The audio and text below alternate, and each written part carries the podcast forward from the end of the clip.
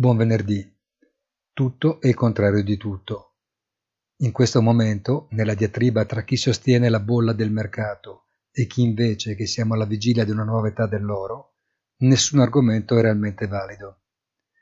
Per il listino internazionale, la seduta di giovedì rappresenta il negativo di quella del giorno precedente. Mercoledì l'Europa aveva chiuso in positivo e Wall Street aveva ribaltato il risultato in chiusura ieri l'opposto, tra l'altro segnando i nuovi record storici.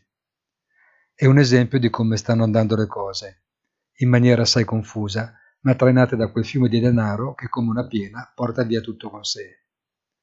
Apple capitalizza quanto il PIL italiano, che per quanto in contrazione resta uno dei paesi più industrializzati. Tesla probabilmente quanto una larga parte dell'industria automobilistica mondiale. Non è fantasia, ma dati reali sui quali si potrebbe riflettere a lungo. Ma nel letto del fiume è meglio lasciarsi trasportare. Ne parleremo nel punto della settimana oggi pomeriggio, che troverete puntualmente sul sito. Un'ultima cosa, ci farebbe piacere conoscere la vostra opinione e trarne spunto per eventuali discussioni pubbliche. La nostra mail info chiocciolina easy-finance.it